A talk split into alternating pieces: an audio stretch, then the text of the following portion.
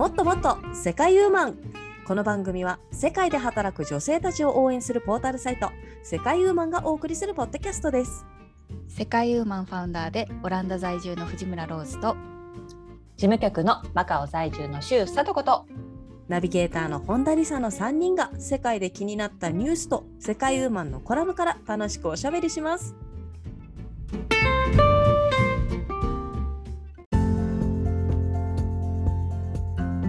こんにちは最近子供ととある音楽にハマっている本田理沙です今日もロッツさんとさとこさんと楽しくおしゃべりしていきたいと思いますよろしくお願いしますよろしくお願いします。お願いします。ととある音楽。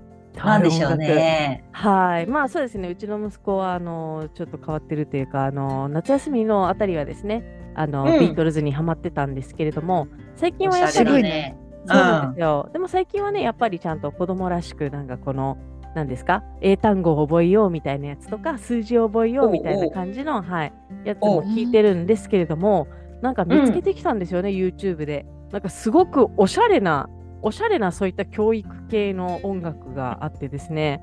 で、あの、アメリカのひあのチャンネルだったんですけども、えっとホップスコッチっていうやつだったんですけども、ホップスコッチ。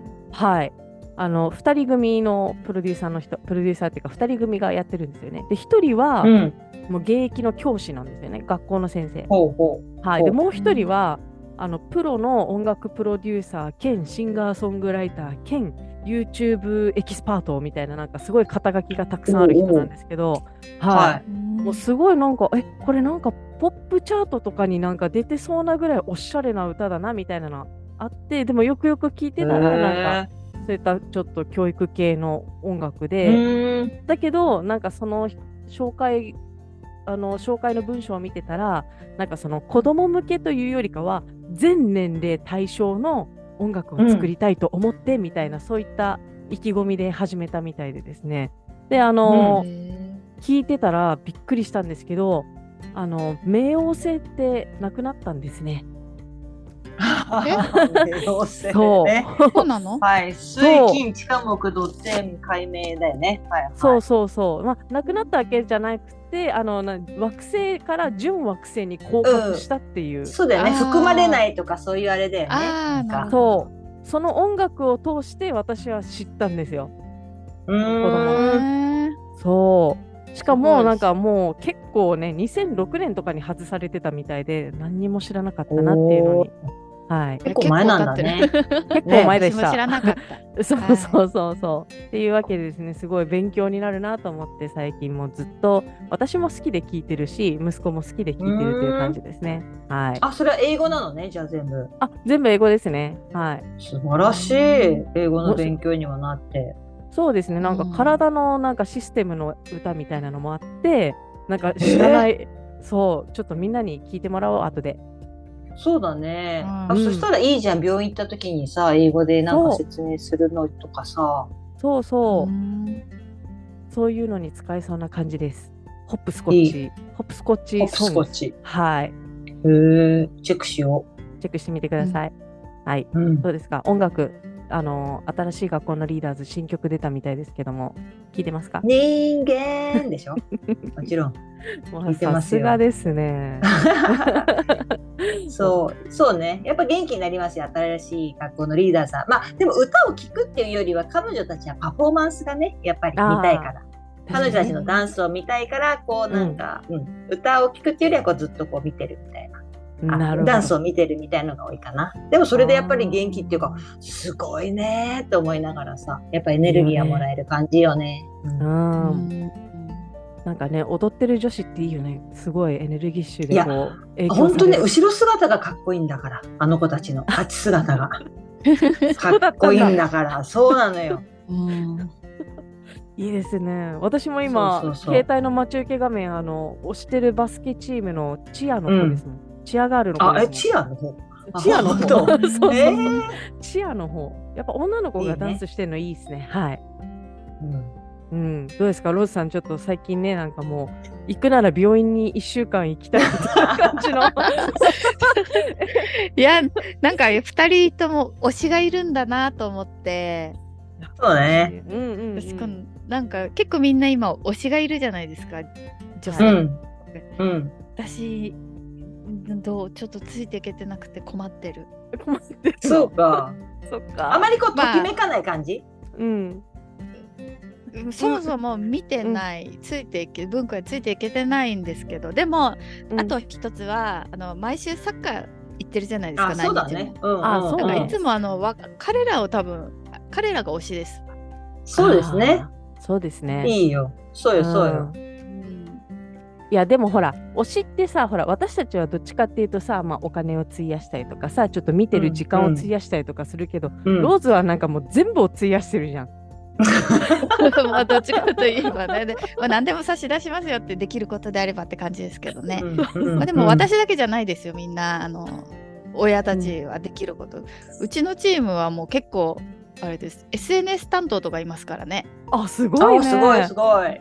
トップチームのそうん。のパロディバージョンみたいな感じで、トップチームはもちろんこう SNS チームがあって、うん。うん点数が入るたびにゴールみたいなのが出るんですけど、うんうんうん。それと同じのを流してたりするので、頑張ってるなと思います。いや大事大事でも SNS のなんかうんそういう見せ方がね。そうだね。うん。でやっぱりねあの子供たちも選手たちもやる気が出るみたいだし自分のかっこいい写真とかあったら嬉しいみたいでうんうんうんううんうんんですよ。そういうの見てると嬉しいから私もうん。だからやっぱり推しですねこれ推し活動ですねそうですね。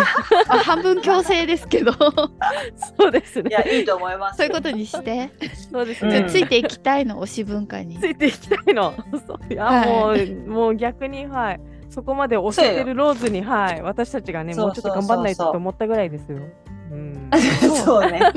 じゃあ私も推しいるって言いましょう言います言います。はい。そうそうはい。そすいません、長くなっちゃったんですけども、今回ですね、う。はい。えっ、と、はい、こあのニュースの紹介にそろそろ移りたいなと思うんですけれども、あはい。はい、はい。えっ、と、ニュースを持ってきてくれたのは、さとこさんですね。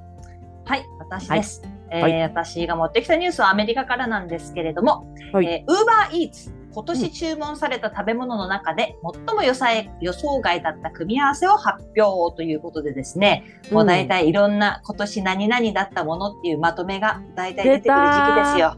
はいはいはいはい。ねはい。まあ、そういった中の一つでですね、まあ、皆さうんんみんな大好き Uber Eats が2023年に注文された中で最も人気だった食べ物や最も奇妙だった食べ物、それから配達に関する一風変わったリクエストを共有するクレイビングリポートを発表したということなんですね。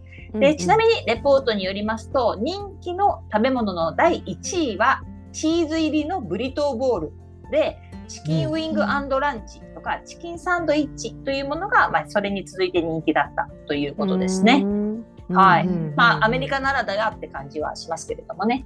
うんうんうんは。い。で、今回のその予想外の組み合わせのカテゴリーでトップに選出されたのは、うんえーステーキとジャムだったそうなんですよね。あとはね、うんうん。そうそう。あとは、コンデンスミルクとアボカド。えー他には、海藻とパスタソース。たまあババターと玉ねぎのピクルスといったような組み合わせもあったそうですよ。でう、んまあ、その予想外の組み合わせの中でもカッテージチーズとマスタードっていうのはなんか結構うん TikTok でバズったようでして、まあ、これもねすごい人気がある、まあ、予想外の組み合わせなんだそうですよ。うーん。うん、はい意外よあとはねしううんんそうね。で、まあ、食事以外に最も注文が多かった商品は、えースコットの無香料トイレットペーパー。それからね、あプラン、うん、プラン B、ワンステップ緊急避妊薬。プランえーそして、新型コロナ検査キットっていうね、なんかいかにも現代を象徴しているというような、はい即配達してくれっていうね、そういうのがわかる気がしますね。へーはい。そして、えー最後に、えー配達に関する奇妙なリクエストなんですけれども、うん。えーえー食べ物は円形の容器ではなく四角いボックスに入れてください。円形の容器に食べ物が入っていた場合、私は食べることを拒否します。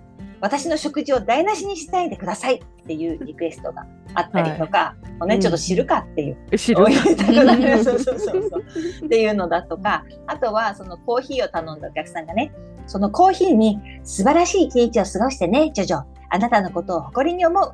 と書いたメモを添えてもらえますか？これは私がすごく大好きな女の子に向けたものです。よろしくお願いします。っていう、そういったリクエストもあって、うん。あ、そういうのもやってくれる？みたいな。やってくれるのかな？なんか、幅広いねみたいな感じに思ったりしました。すごいね。う。ん。やるんかな、うん。ね、やっめたのかな？んどくさいね。言われたら嫌だね。言われたらでもやるんじゃない？まあ円形と四角いのはね、お店の都合にもよるだろうからさ。そうでしょそうだねどっちかというとうん私円形の方がいいですけどね。こう角にこう集まらないで丸い方が寄せやすいじゃないですか。うんううん。ん、そうだね。何がそうだね。うん確かには確まあかにねそういったところが、はい、あるんですよ。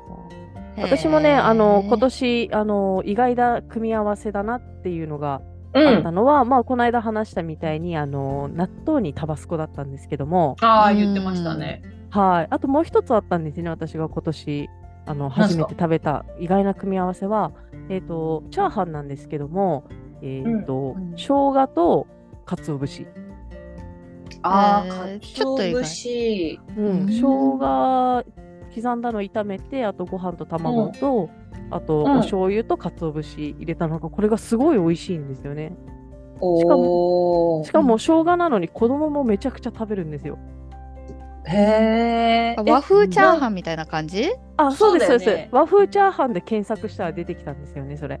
ああうんでなんかさ、極めは、極め飯とかで出てきそうじゃん。なんかそういうさ、なんか対決あったよね、昔。なんだっけ、貝原優さんとか、おいしんぼとかそっちだっけ？美味しいもんなんかさわかんないけど、わかんないけどさ、なんかそういう究極の料理みたいな感じとかでさ、その究極の鰹節、そして究極の生姜を作っ作った。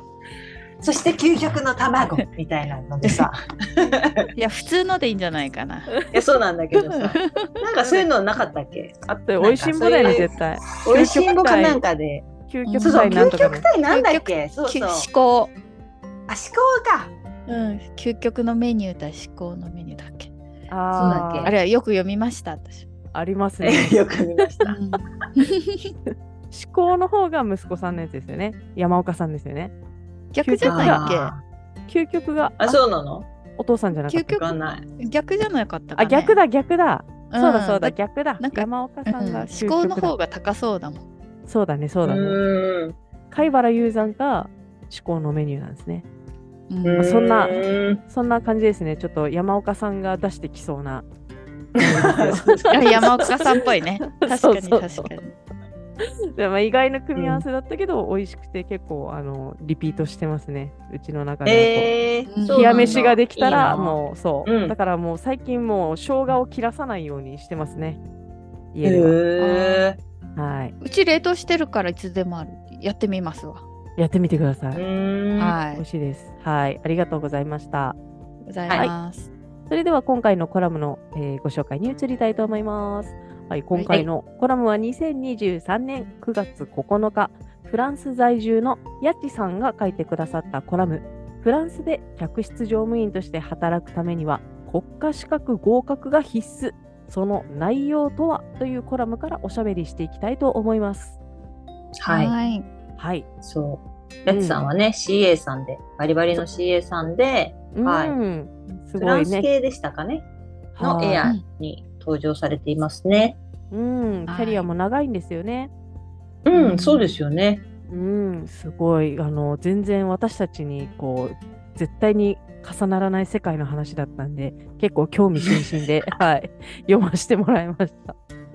うん。ねいいね。憧れてた私もちっちゃい頃。そのうんまあ、その私たちがちっちゃい時はまだスチュワーデスさんって呼んでたけどさ、そうだね。うん今はね、もうフライトアテンダントさんとかさ、キャビンアテンダントさんって。そうはいそうそう。言いますよ呼ぶけねど。、うん、憧れてた、スッチーに。憧れてました。でうも、ん、でもねそうそう。んうん。そうなんですよ。あ、私の場合はまずね、身長が足りなくて無理だってなったんですよ。あ、あるよね。そういえば身長制限みたいなのが。そうです。え、日本でもある？確かあるはずですよ。やっぱり100 ?158 とか9だそうそうですね。やっぱうん上が届かないとね、荷物入れるところあ、そうだね、うそうだね。うん、いけないあ、んでそういうことか。うんはいうん。そういうのでダメだなと思って諦めました、早々に。そうか。うん。ローズもなんかスチュワーデスさんになってみたいなって小さい時思ったことありますか？ないです。あ、ないの？どっちかといえば。じゃないから。どっちかどっちかといえばパパイロットはなってみたいそうね。なと思っそうよね。たけど、そうそうそう。目が悪くて、あああ確かに目はね大事だよね。なんかね、スチュワーデス物語ってさ、うん。私たちが小さい頃あったの、それで憧れたでしょ、さとこさん。いやそうかな？違う？ちもうだいぶ見古いあの。てたかな？堀堀ちえみさん？堀ちえみとかだね。が主役で、それに片平渚が出てて、あ、そうだったんだ。おちょっと怖い役なんですよ。はいはい。なんかチーフパーサー的な。いや、全然なんだったかな。なんか義手で確か。で手袋をなんかこうく口でこう挟んでこうキーって脱ぐのがなんか今 思い浮かぶんですけど。昭和？うん。超昭和でね。うん。ちょっとね、うん。平成とかね令和の方には申し訳ないんですけど、でその片平渚に私が小さい頃顔が似てるって言われてなんかいいイメージがないんですよすごい怖い役だったから。あーなるほどねあそっか。いやいやいや。だからかあとあのすごいいじめも激しかったし、あの堀ちえみのなりたいと思ったことはない、なーるほど。という話。はい。へえ。いやでも、ねこれねうん大すごいですしなるの大変ですよね。そう大変。よ。客うんそうきょうんそうそうっていうのもあるし、あとはなったらなったでまた大変じゃない？やっぱりそう客室乗務員さん。そうそう。常にお客様に呼ばれの。そして今回ね、うんこの国家資格が必要ってさ、うん。もう大変じゃん、この、ね。なんだっけな。そうそう。もう看護師になるんですか、私はっていうぐらい。勉強が必要っていうね。ねいややっぱね、うん国家資格ってなるともうやっぱ知識の幅が広いですもん。えそうだよね、やっぱうり。ん。なんかでもあんやっぱり安心するもんね、国家資格持ってますって言われたら、あおそ願いしますみたいになるもんね。うなるよね。すごい、うんやっぱり専門性も高いし、やっぱこういったね、うん緊急事態が起きた時でも冷静に対処できるように訓練されて、あの試験も受けてるわけですから。うん、はい素晴らい。しいですよ。あのうん来年からあの日本語教師の資格もあの国家資格になるんですけども、あこのそうなんや。あはい日本語教育検定日本語教育能力検定試験もやっぱり幅が広くてただやっぱりはい日本語が教えられるだだけじゃなくて、その日本語ができたこの歴史的な成り立ちとか、あとはこの日本語の発音のこの音声学とかも学ばなきゃいけないのでただ文法を知ってるとか教えられるだけじゃないっていうところがやっぱりうん国家資格相応なんだろうなっていうふうに思いましたね。あと普通にあの、うん人が足りてないので日本語教師の場合は。はいあ、そうなんはいですか？そうなんですよ。なんでうん国家資格に、そう人が足りてない上に給料も安いから あの国家資格にしてですね、はい格上げなんですよ。あそういう感じなんだ。箔をつける的な。そうですね。はい。まあそういうわけですね。やっぱ国家資格ってなると大変なんだなっていうのを今回のねコラム見て、うんしかもね別にこれ日本の資格じゃないですもんね。フランスで取るんですもんね。ね、フランス語でね。フランス語で。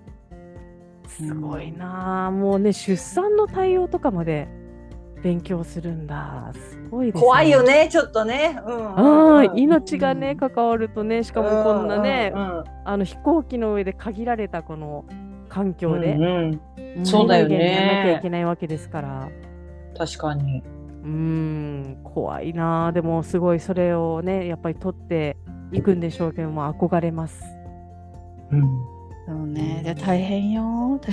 大変よそうよねまあこの試験でさ、この水泳の試験も大変だなと思った。なんかまあ一人ではね泳げたとしても、まあ、タイムのねチェックがあるけど、うん人を引っ張って泳ぐのってできると思う？できないいや、恐ろしい。恐ろしいよ。うん。だって昔さ、私、うん、子供たちとさ、まあ、プールにいて、まあ、ちょっとさ、うん。足がちょっとつくかつかないかぐらいの、ちょっと深いところに行ってさ、子供がふざけてさ、私に、マミーみたいな感じでさ、肩からボーンってこう、なんかさ、向こうは抱きついてきたつもりかもしれないけど、いや、こっちは、はい、沈められましたみたいな、そして足がつかない。もう瞬時にパニック、うん。うん。そうそうそう。そう。こね子供子供いたらさ、うん子供小さい頃なんかそういうのあってさ結構怖いなって思うけど、大人怖い怖い。子供でも怖いから大人でもそうだよ。んそれでさ、もし大人がね、で寄りかかってきたりとかさ、されようもんなら、まず自分の体勢をさ、こううん。元に戻さなくちゃいけないし、さらにそれで引っ張ってくってなったら、うんいやそれは大変よ。大変、うんすごい。ね頭も体力とかねそういうのも問われるんだなと思って本当すごいなと思いました、そうですね。うんでも財産になるね、そういうのが身についたら。そうねやっぱり国家試験って取るのが大変なだけにやっぱちゃんと勉強したら、しっかり知識とかね、実力もつくものよね。うん、そう。え、国家試験何かお持ちですか、お二人。国家資格か。国家資格ね、私ね、持ってないなと思って、国家資格、どんなのあるのかなと思って見てたら、1個だけ持ってたんですよね。何？え？IT パスポート持ってました。あ、すごい。流行りの。はい。はい、そうそうそう。でもこれね、最近だよね、IT パスポートって。いやいやいや、うん私がね、もう社会人になった、はい、社会人になって、多分1、2年目ぐらいに IT パスポートができるってなって、あの、第1回目の試験が絶対簡単だからってことで、なんか社員全員受けることになって、そう。なるほどへーナイ社員戦略。うん。そうそう、全員受けることになって、受けに行ったら、まあ、マジで簡単で、本当に。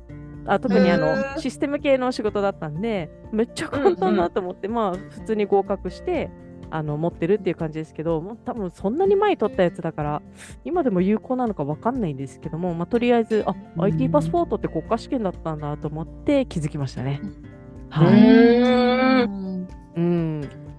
私私持ってないかなめえじ普通自動車免許は違うの？国家試験じゃないいのやですよ。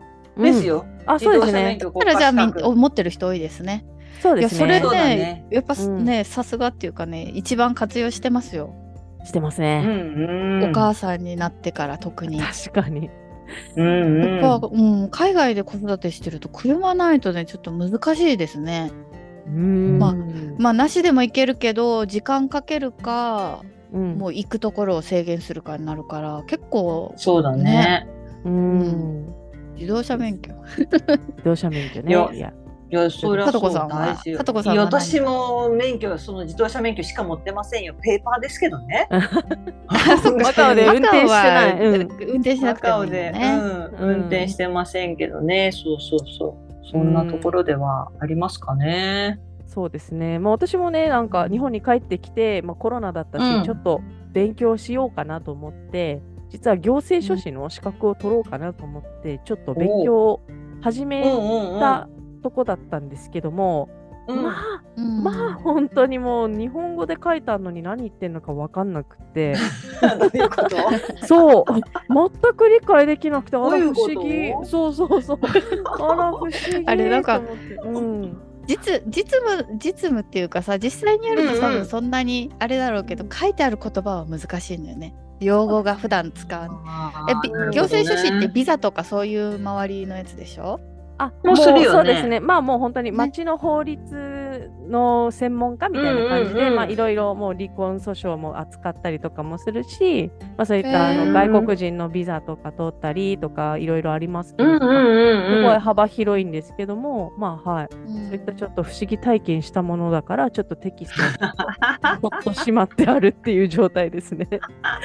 わかる。えそれで言うと私は昔宅建の資格を取ろうと思って段ボール一式ええ一式ええをもう確か あの辺にあるかな？あの扉の奥にね、宅建もね、ここ開かずの開かずの段ボールがありますよ。そうそうそうそう。本当不思議だなと思った体験でしたね。うんはい。なるほどね。でもさ、うんやっぱ国家試験って国家ってつくだけあってその国に住んでないとちょっと使いづらいっていう側面もあるんですよね。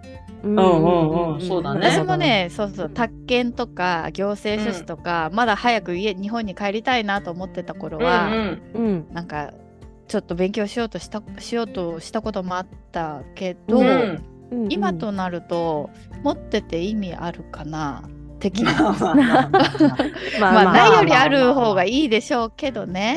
うんうん。だってやっぱ海外に住んでたら受験一つ行くの大変なんですよ。ですね。ああそりゃそうだよね。特にね特にもう子供がいたら子供をどうするかみたいなとこもあり、うんねだから今ねちょっと興味があるのはやっぱオランダの現地の資格ん何か取れないかななんて思ったりすることはたまにありますね。確かにね。まあ、そういう意味ではマカオで私はマカオあの国家資格じゃないけどガイドライセンス取って、まあうん結うんうん。局大して使わなかったですけども、まあでもあってよかったかな。ううん。どんなところでよかったと思った？やっぱりあのお客さんが来た時とかあとお客,、うん。あのお客さんじゃなくてもただ友達がマカオに来た時だけでもなんかいろいろろ。うんちくが出てくるというか、あはい。はい、そういうところで、はい、あと私持ってるから任してみたいなこの自信、自信はつくよね、絶う対。ん、そそれはしっかりちゃんと勉強したってことね。そうしかもあの、うん2年に1回あの更新試験があるので本当にうんうんうん自信、あのちゃんと取っただけじゃないよっていうところで自信になりますね。あすごい。はいなんかそれで言うとさっきのあの日本語教師はいはい。のしの資格も私はそんな興味持ってなかったけどそのん日本語の成り立ちとか、ええ歴史とか、なんか日本人だったら知っておきたいような知識じゃないですか。うんうんうんちょっといい面白そうって思った。うん、面白いは面白いですね。なんかそうだから、まあ、読み物としてへえそうなんだっていうのはめっちゃ楽しいんだけどこれが試験に出るのかってなるとなんかめちゃくちゃ頭が痛いですね。はい、でもでも試験してもらわないとああそうかと思って忘れるんだよね。忘れる忘うんれる。うんうんうん。そうね。そっかそうんっだか。いや、いねうん、そうね。いや、でもなんかそういえば今思い出した。なんかうちもちょうどさ、息子がさ、まあ、大学、今高校3年生だから、大学をそろそろもう選んだりとか準備する時期なんだけど、なんか、マミーってさ、なんか資格的なものとかないの？なんか何かのプロフェッショナルとかじゃないの？みたいな感じで言われて、なんかそういうプロフェッショナルの人からの推薦レターがあると、僕そういうなんか使えるんだけど、大学になんか提出するのにみたいな。親でもいいの？何持ってるんですか？そう、なんかいいんだって別に。親でも。へえうんだから、はい、何持ってるんですか？って言われて、え、あの、え、コーチングとか？って言ったら、え、コーチングってえ心理カウンセラーとか？そういうことですか？とか言って、いや、そこまでのあれじゃないですって言ったら、じゃあだ、民間ですか？民間はダメです。みたいな感じのさ、なんかそそうう。いう、なん。わかんないけど、なんかそういうので、へ。え。いやでもそう確かにね民間と国家資格は違うなと思う。私、うん。うん。あの時間ある時に民間資格はなんかいろいろ取ったんだけど、なんかそもそも自分が何を取ったかはもういっぱい取りすぎていろいろと結構簡単に取れるじゃない？うんうんううん。んうん。待ってうんなんか取ったけど私なんか上級心理カウンセラーとか取ったよ。ああ、やっぱりそれも民間なのか。民間民間で。民間じゃないやつは大変だと思う。民間まあ、自分のね心理とかなんかいろいろそれで興味があったから勉強してみて、うんまあついでに取ったんですけど何も使ってないですね。いやいや、使われてるかもよ。使われてる知識がね。そうそう。日常的にさ多分自分では気づかないけど、実はねそういうテクニック使ってるかもしれないじゃん。うんででもね私逆になんか私これ深入りするといけいけないと思ったしなんかそうなの？うん、深入りしすぎるとちょっとやみそうと思った。なんかね、あの私も知り合いの方にちょっとしん、しえー臨床心理士みたいな人がいたんですけど、なんかでも会話してるとなんかこの見透かされてる感というか そう。なんかちょっと嫌だなみたいなこの質問は何を見てるんだ私のみたいな感じでなるほど疑ってかかっね。てしまうっていうなんか多分その人もあのわざとじゃないんだけど多分職業的になんかこう自然に出てきちゃうんだろうね、なんでそういうので、はいはいちょっと私生活に支障が出てきてるっていうところがありましたけど。そうでねですもなんか。そうかでもなんかじゃあ生かされるってことだね。そうだと思うよやっぱり。うんうんうんと思いますよ。はい。いやでもすごいですね今回のやちさんのね、まあ、そういった、うん。まさもしかしてこの飛行機に乗ってる間に具合が悪くなった人が出た時、うん。特にねこのお客様の中にお医者様いらっしゃいませんか、みたいな。こういうこういう状況が起きた時ねなんかちゃんと対処できるようにっていう、本当ドラマで見るようなね感じの、そう。う。ん、いや実はさ人生で一度は言ってみたいフレーズじゃない？そういうの。何かお客様の中に。そう。うん、お医者様いらっしゃいますか？いらっしゃいませんか？とかってさ、やっぱりこのもう緊迫した状況でさ、この自分もきっとキリッとしてるわよ、その言い方的にさ。やっぱり、やっぱり憧れてたんだね。そうだと思うのよ。なんかそういうセリフってあるかしら？あの、リサさんはあるかしら、やっぱり。そうね。一度は使ってみたいセリフ。一度使ってみたいものといったらちょっとタクシーに乗ってすいません前の車追ってくださいみたいな。いやいやあなたたち何の仕事してんのよ。探偵探偵か警察だよねなんか。あ警察いやいや。でもな言えないと思う。言えないと思う。こんなん言ったら絶対迷惑じゃんなんかえー、いやでも意外と多いんじゃないかしら。タクシーの運転手さんも経験はさ。本当？あると思うな。でもほら、えー、マジで？みたいな、マジ定時で帰れなくない？これ？みたいに言われたら。そこまで信号とかあるし、危ないし。そう、なんか巻き込まれるんじゃね？みたいなさ、なんかそういうふうに思われそうで、なかなか言えないけど、言ってもいいんだったら言ってみたいですね。いいよね、いいよね、いいよね。それは言うだけただよ。言う、言う、ちょ迷惑はかけるかもしれないけど。うん。でも、でも他にもあるよ。あの、私のために争わないでとかさ。間に入るのね。そうそうそう。い やちょっと待って。ちょっと待って。私のために争わないで。いいいい自信を持って言いたいよね。言いたいよね。ちょっと悲しげな顔ででしょ。ちょっとこの儚げな悲しげな顔で。言いたい。行ってみたいよね。やだよ、やだよ。やだ、やなの？そう。もう揉め事。の揉め事のそう。そうだからだからこそほら私のためにやらさそう。ですよ。そうよそうよ。うん。そう。あとね私はね、うん、はい、あごめんまだ言っていい？いや言ってなそなどんどんそんな浮かんですごいね二人とも。私一個も浮かまない。あ本当？私はさ、うん、例えばまあ小切手をねこうビリビリこう破りながら、うん、桁が一つ違うんじゃないの？って言いながらこうね。あ のこう小切手を破り捨てるっていう笑顔でね。そういうのもやってみたいわ。すごいビリビリと。ぜひぜひ。そうそうそう。自信がないとできないからねそういうのやっぱりさ。確かにもちろん1000円が1万円とかじゃなくてちょっとちょっと。100万円が1000万とかそのあたりにしてくれる。1000万が1億とかねそうそうそうそう。そういうところよそういうところ ああそうそうそう。1000円をさ、小切手で出すようなやつはちょっと嫌じゃない？そうだね。そうだね。え、待って待って待ってみたいな。なぜ小切手書いた？これ。っていうさ、ところになっちゃうじゃん。あでもなんか逆にさ小切手で言ったらあの逆にあ、うん、好きな金額ここに書いていいよっていうのも言ってみたいうんうん、そうあ行ってみたいよ。あいいね。行ってみたい方。うん。それもいいね。かっこいい。そうそうそうそう。ね。そうだよね。それ下にあれでしょ？子供銀行って書いてあったりとかする。うん、ダメダメ、それは リアルのね。リアルのね。そうそう。マカオ銀行、マカオ銀行ないけどね。存在しないけど。いいとないの存在しない、外国人には分かんないもんね。マカオ銀行って書いてあってもね。バレないからね。そうだね。ありそうな感じはあるけど。そうだね。そう。詐欺師やないかい。そうだ。でちょっと夢見てるだけ。はい、そうですね。はい。はい。まあ、そうです。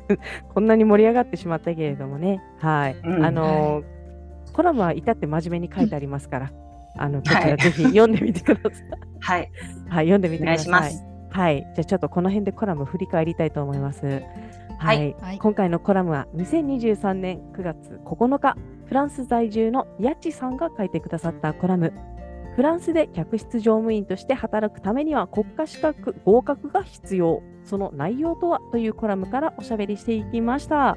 そして、はい、はい、イベントのお知らせはさとこさんからお願いします。はい、えー、11月の世界ウーマンミートアップのお知らせです。11月は26日の日曜日、日本時間午後5時から6時の間の1時間で行いますよ。今回もね、世界ウーマンのコラムをベースに、えー、ちょっとスモールトーク、スモールグループでですね、いろんな意見を共有したいと思っておりますので、あの、世界ウーマンコラム読者の皆さん、ぜひぜひふるってご参加ください。はい、はい、お気軽に結構ねあの申し込み入ってきたんですけど結構ニューフェイスも参加してくれてる感じでですので、お気軽にお申し込みください。時間帯がいいですね。5時、夕方の5時、6時。あ、そう。はい。本当ね、いつも時間帯難しいんですよ、ねうんうん、そう、結構初めての取り組みで、日本の人はご飯の用意大丈夫かななんて心配しつつ、ちょっとやっててみたい。はい、日曜日ですからね、はい、なんとかなりそうな感じがします。うん、はい、こちらの、はい、詳細はですね、この概要あのこのエピソードの概要欄にリンクを貼っておきますので、そちらからご覧ください。そしてお申し込みくださいね。はい、それではここまでのお相手はナビゲーターの本田理沙と、事務局の周佐とこと、ファウンダーの藤村ローズがお届けしました。ありがとうございました。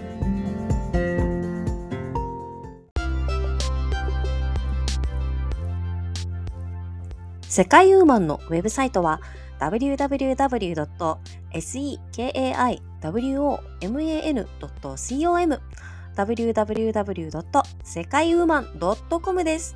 エピソードの概要欄にも URL を記載しています。取り上げてほしいトピックなどございましたら、世界ウーマンサイトのお問い合わせフォームからお寄せくださいね。それではまた次回をお楽しみに。最後までお聴きいただきありがとうございました。